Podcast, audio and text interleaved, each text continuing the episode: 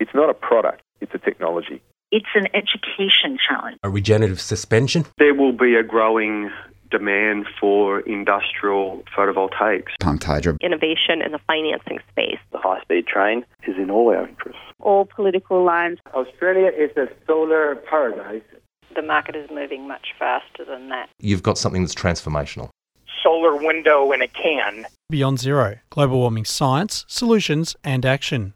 Taking it to a do it yourself level. Hello and welcome to another edition of the Beyond Zero Show, recorded in the studios of 3CR Melbourne, syndicated around Australia on the Community Radio Network, and podcast on the internet at bze.org.au and 3cr.org.au and whatever podcasting app you choose to use. And don't forget, you can also follow us on Twitter at BZE Tech Show. G'day, my name is Anthony Daniel, and joining me as always is Matt Grantham. How are you, mate? Very good, Anthony. How are you today? I'm very well, thanks. And today we're going to be speaking to Dr. Helen Baxter and Helena Gomez from the University of Hull, uh, who have recently published an article in the conversation called Vanadium, the beautiful metal that stores energy. And they both join us today from Hull in the UK. Hello, Helena and Helen. Hello. Hello. Morning. It's great to for you to join us today, and we wanted to speak to you about this because you know there's a lot of EMs that are out there, and we're always interested in hearing about the latest and greatest. The way we always start these interviews is to speak a bit about our guests and where got them where they are.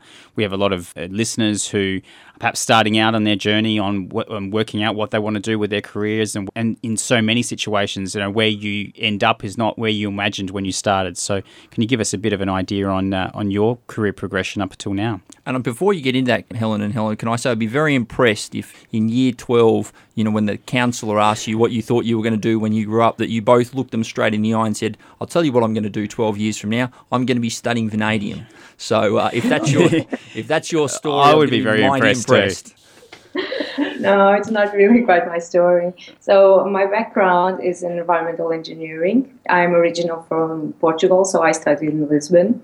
And I work as a consultant, and I work also as a project manager in the environmental remediation of abandoned mines and orphan sites.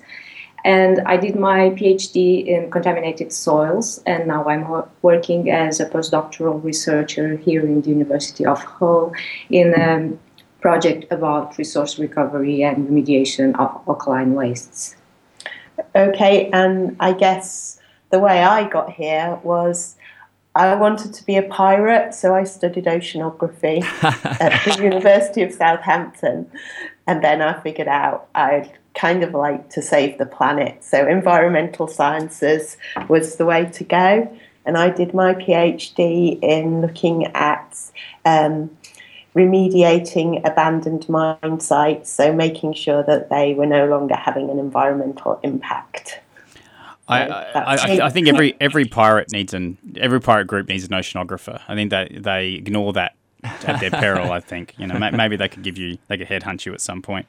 I also with with Helena, I, you are Portuguese, so I should have probably pronounced it Gomes. I, I got that wrong, so I apologise. But let's move on and, and talk a bit about what the works you're working on and um, the, the article you wrote for the conversation. A site that is well known in Australia is is is it something that is in the UK as well. I, am familiar with this as a, as a, website where academics get the opportunity to share their work and they work with journalists as a way of putting their ideas across to a, to a more lay audience. Is What was your experience with working with the conversation? It was really positive. I first found out about the conversation through a seminar that one of the editors came to at the University of Hull to tell us and encourage us to write for the conversation. And that was how I found out about it. Yeah, this is the second article we write about the project, and all of them were very well received, and got a lot of feedback from audience, and also a lot of interaction in the social media and Twitter and everything. So it's it's very good to have a different engagement with the public. Well, of course, the article was titled Vanadium, the Beautiful Metal That Stores Energy. And so, just going on to a bit about vanadium, um, th- tell us a little bit about this element and where we're likely to find, what form we're likely to find it in. So, vanadium is um, the 22nd more abundant metal on Earth, and it can be found in different minerals. And it's not a rare metal, but it has a medium risk of supply shortages and also a high political risk. So the major produ- producers are China, South Africa, Russia, and the USA. So in Europe, we are dependent of external so- sources of, of vanadium. It is mostly used in reinforced steel and also as a catalyst for the production of sulfuric acid. And the problem is it can also be a contaminant. So in the alkaline wastes we are studying, what happens is when the rainwater goes through the waste, it can solubilize vanadium. And vanadium in the environment is toxic and a possible carcinogen. So we don't want it to be released to our surface and groundwater. So, when materials, including vanadium, are disposed of, what kinds of forms are they likely to be? Is it scrap metal, that kind of thing? Where are people likely to find it? It's likely to be in the watercourse um, and dissolved in very small, it's a sort of salt. So it's within the water. I mean, we're looking at the leachate, so in its liquid form coming out, and it gets absorbed by the plants and animal life and impacts on them depending on the levels that are available. And it comes in different forms which are more or less bioavailable. So they have a greater or lesser impact on the local environment. So we're not talking about big chunks of metal being lodged around the place. And that's kind of why it's so important to remove it from the leachate because it is dissolved and it is accessible to the ecosystem and has a negative impact on it. This is the Beyond Zero show, and the show specialises looking at you know renewable energy technologies. And there's a lot of excitement at the moment around the possibility of vanadium, specifically to do with flow batteries. So, in terms of this need for a battery with the fuel source for a battery, if you like, and you've got obviously it's a, a byproduct of some industrial processes. What do you see in terms of the main areas of focus and how much in terms of industrial waste how much of this resource could we recover to then use in, in for example in, in batteries in flow batteries if we wanted to we could probably recover 7 to 9% of the global production need for vanadium from this process, particularly from red mud, which is a byproduct of the aluminium bauxite um, industry. Um, but the important thing about in terms of renewables is that vanadium flow batteries act like a reservoir in the same way that um, water acts as a reservoir to store energy in hydro plants. It means that while the wind's blowing or the sun's shining, using these specific vanadium flow batteries, it acts like a bucket so we can use it later, which is the key thing about renewables and one of the limiting factors is that we can only use it as it's there because batteries efficiency and ability to store energy is so limited. So this is why this is so exciting and specifically with the vanadium because we're doing a dual purpose here. We're protecting the environment by removing it from the environment and also it's useful it's it's a win-win situation in terms of renewable and environmental protection. Yeah, absolutely, and and I, I, want to get into some of those details of how it's used and how it's valuable uh, a, a, bit later on. But I'd like perhaps get your view from the specific expertise you both have around this whole concept of a primary resource and a byproduct, because there's probably a number of examples that don't come to mind right now where something is a byproduct begins as that, and that is okay, we can pull this out. How can we make use of it? Like, for instance, rebound ace tennis courts are made out of old tires for example. Someone found a way to make use of the excess rubber to, to make use of um, that kind of application. But then an industry grows around something that is, wow, this isn't the byproduct anymore. This is the main game. This is why we're doing this. And then somebody may come around and say, well, now I need to start actually mining and purifying this stuff specifically for this purpose. Are there any sort of other examples, perhaps not with vanadium specifically, where, where you've seen that in action, where you've thought, well, this is something that everyone thought was a waste product, and they found a way to use it, and then that became a, a really fully fledged industry in its own right. Absolutely. I mean, if we speak again to steel making slag, which is one of the materials that we're looking at recovering vanadium from, the slag itself is used in roadstone in Europe, and in some cases there's a, a shortage of it. So originally we were using mined materials to surface our road, rubble, roadstone, and now we're using the steel slag, but there's a shortage. So you've got a problem with um, the availability of the slag because of the levels of production of the steel industry, which you're probably aware of, with China dumping and the production of that having an impact on the use of the byproduct. So then there are the issues about well, do we return to mining virgin materials or are there other materials that we can use? So that's a really good example of unforeseen consequences for byproduct use. I think there's a point where a byproduct, if it becomes that successful, you shouldn't call it slag anymore. you know, it should be rebranded. If it's become that successful, would you agree? I mean, Absolutely. I mean, terminology is everything. exactly. and, and, without going into sort of too much detail of the chemistry, although we do have quite a technical audience on our show, what's the sort of brief chemical overview of, of the vanadium, the element, and why is it so valuable as an element? Give us a bit, a bit of an idea about its actual chemical properties that make it great for use as a flow battery.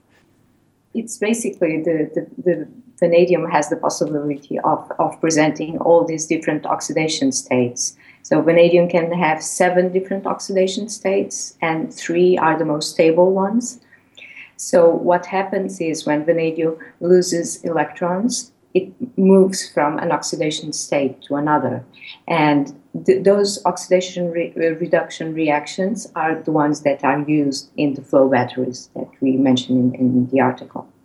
And flow battery is obviously something that we've interviewed a lot of people looking at a lot of different storage technologies on this show. And vanadium is one that is particularly exciting. It seems to have this property. You mentioned those oxidation states where, for example, lithium ion batteries will have a tendency to wear out over time. And a lot of the other sort of chemistries have this sort of element of fatigue to them. The research that I've seen on vanadium seems to indicate that it can basically not keep going forever, but it's got a, a tremendous sort of durability in terms of its ability to oxidize and reoxidize. Effectively, it's a battery that doesn't really wear out. Can you sort of talk to us, uh, explain A, why that is, and, and the potential benefits of that as a property? Yeah, the good thing about vanadium redox flow batteries is they just use one chemical substance. That's vanadium in two different oxidation states. So you eliminate the risk of uh, cross contaminations because if you have two different chemical substances in the battery, eventually with time you will get a mixture. So here we are just talking about one species, so that can prolongate the, the lifetime of the battery. So when you're talking about the various um, stable oxidation states, what are they? Like uh, vanadium, how, how many electrons are likely to be in, in one state compared to another? And, and then how does that energy flow through the system? So usually one of the typical stable species of vanadium is vanadium 5. So in this state, vanadium has a 5 plus positive charge. So it lost five electrons compared to the metallic phase. So what's happening in the redox flow batteries is vanadium is transforming from one oxidation state to the other. I'm not sure if I did. Yeah, and, and, and and what is the other oxidation state likely to be? Is it like a four or something well, like that? Yeah, three plus would be more stable. Okay. You're listening to the Beyond Zero show, and today we're speaking to Helen Baxter and Helena Gomez from the University of Hull, and we're speaking about vanadium and its uh, potential properties and uses for battery storage. As I said, we've interviewed people, a lot of people on the show talking about different sorts of battery chemi- chemistries. Can you give us any sort of indication on, on how this flow battery, the vanadium element, how it compares to the more common one that people will have heard of in terms of lithium? So the, the use of the lithium and vanadium batteries has to be totally different because of the scale you cannot have vanadium batteries as small ones as the lithium ones. So vanadium batteries will be made for storage energy. So they will have at a completely different dimension of the ones we use in our day-to-day electronics. So yeah, more likely to be used in a renewable energy sort of context where you're wanting to store a lot of energy and sort of transfer energy use from an, a period where a lot of uh, electricity is being generated to a time when it's in demand. If, if we're talking, you know, what kind of size are we talking? Are we talking, say, the size of a uh, of a crate, or even the size of a shipping container? Um, how does the size relate to, the, say, the potential energy storage potential of, of uh, vanadium flow battery? I've seen a commercial American application like with a, a cubic meter.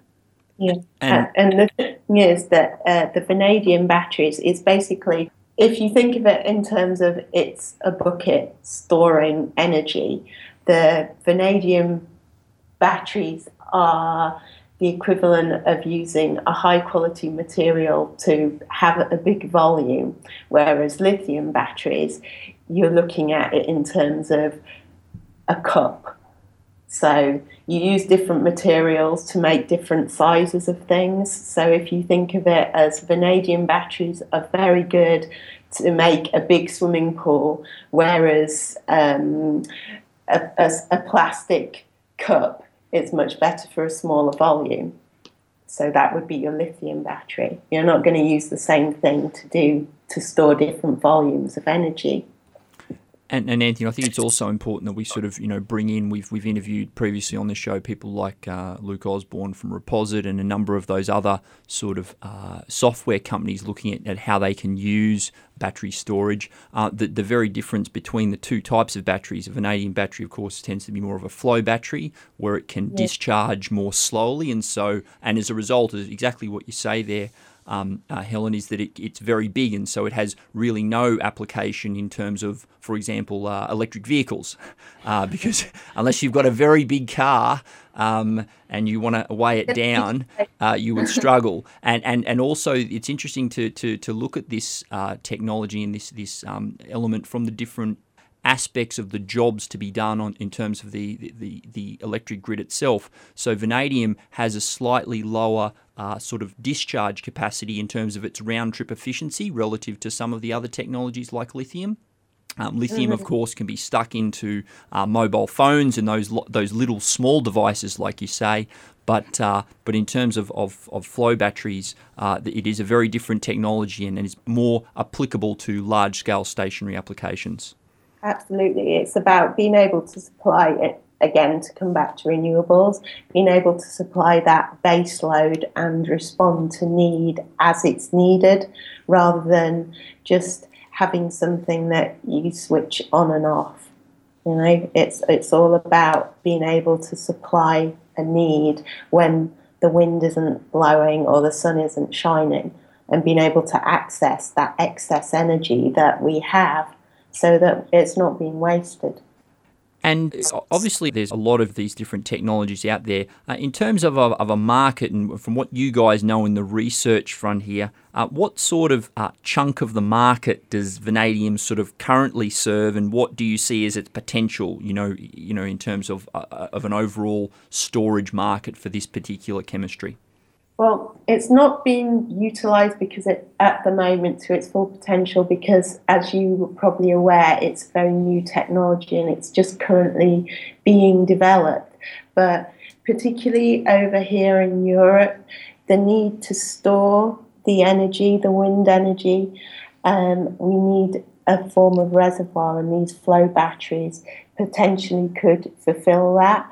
So, in terms of proportion, of the market. If these batteries were attached to every single wind turbine, then it would be a massive reservoir. But how practical that is, you know, this is down to the companies developing it and selling it to basically um, the regulators, the people who decide what um, regulations apply to things and the way in which energy is generated ultimately. And it also has to do with management of the distribution network. Yeah, it's about yeah. having a smart grid so the energy's there when you need it and having battery storage fulfills that need. That's right. There's so many moving parts, aren't there? There's like the regulation you have. There, there's no, wouldn't really be any need necessarily for, for example, for these batteries to be in line, you know, in the same facility as, as say, a wind farm, as long as you are able to have the storage in enough places and the signals going back and forth for that for the for the reliability of the network to come through when it needs to. I'm I'm I'm interested in discussing exactly where uh, a vanadium flow battery w- would sit in a grid. I, am I'm, I'm assuming from what I'm hearing that it is at somewhere in between the two extremes where one is okay this is a battery in my home that is about me being have, potentially having the ability to arbitrage against the grid. So being a benefit to a to a small business or, or a homeowner to be able to you know not um, demands energy when necessary. So sort of playing a role behind the meter. So may not yeah. necessarily play that role. But then on the other hand, it wouldn't play the role even at the large, large end where we're talking pumped hydro, where you're saying, okay, we're going to have a massive facility and we're going to have a situation where we're going to we're producing so much wind and solar that we're going to pump all this water up and then flush it down. What side of that continuum, where would, would you think a vanadium battery would be most likely to be applied in the grid? I think you were probably right to say it's the happy medium in between those two extremes. The way that I would envisage it would be perhaps storage facilities with banks of vanadium batteries supplementing the flow, the base flow of um, potentially nuclear so that it could be supplemented in times of high demand. So there'd almost be not power stations in themselves, but the equivalent of having your hydro reservoir somewhere. So you'd have your vanadium flow battery reservoir of energy located, as you were saying about the way that they deliver, and they it would be near urban conurbations where the need for energy fluctuates. So you could predict roughly when there are going to be needs for energy and then use the vanadium as the source of that energy in times of high demand.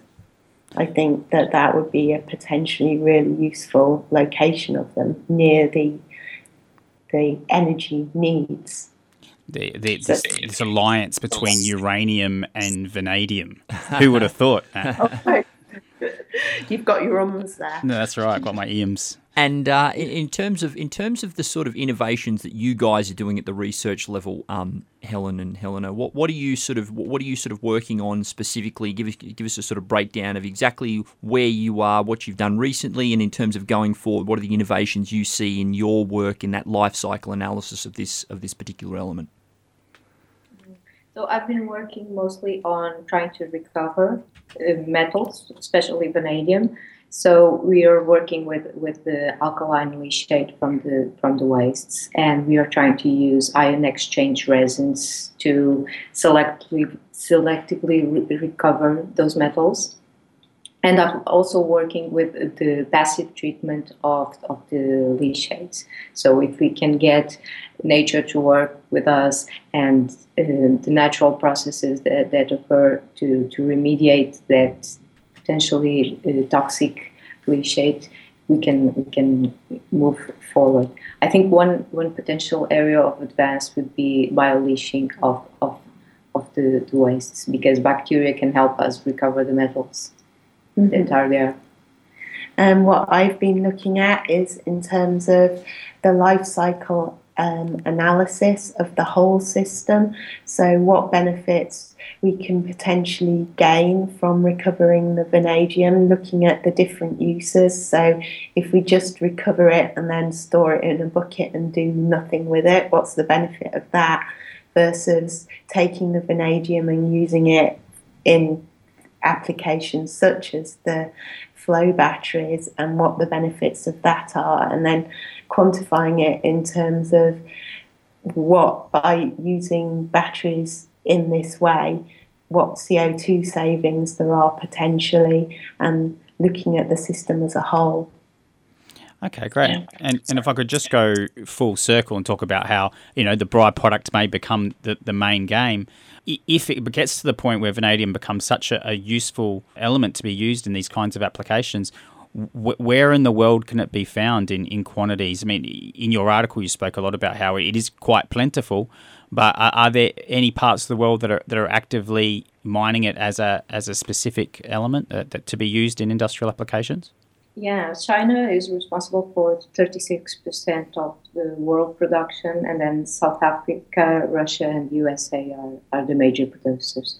Australia has quite quite a big reserve, 1.8 million metric tons, but currently you're not mining vanadium. We're too busy with coal, I think you'll find. M- maybe if coal was found to be a little less profitable, we might look into it. We'll see. We, we can we'll only hope. We can only hope. Okay. Unfortunately, that's uh, all we've got time for today. So, um, thank you very much, um, um, Helena and uh, and Helen. Thank you. We've been speaking to Helen Baxter and Helena Gomez from the University of Hull about vanadium batteries. You've been listening to Beyond Zero Show. To find about more about what we do, you can contact us at bze.org.au. My name is Matt Grantham. I'm Anthony Daniel. We'll see you next time. See you later. It's not a product, it's a technology. It's an education challenge. A regenerative suspension. There will be a growing demand for industrial photovoltaics. Pumped hydro. Innovation in the financing space. The high speed train is in all our interests. All political lines. Australia is a solar paradise. The market is moving much faster than that. You've got something that's transformational. Solar window in a can. Beyond Zero Global Warming Science, Solutions and Action. Taking it to a do it yourself level. 40 years that the station's been around. I hope it's around for the next 40 years. CR has been a trailblazer. It's still the leader and the benchmark in terms of actually engaging the community. Keep the trail blazing. Support 3CR in our 40th birthday radiothon. From June 6 to 19. To donate, call 9419 8377 or go to 3cr.org.au the role it plays is really, really, really important. And the role it plays in empowering people on a personal level, empowering communities, and giving communities the power to actually take a bit of control of their future cannot be underestimated.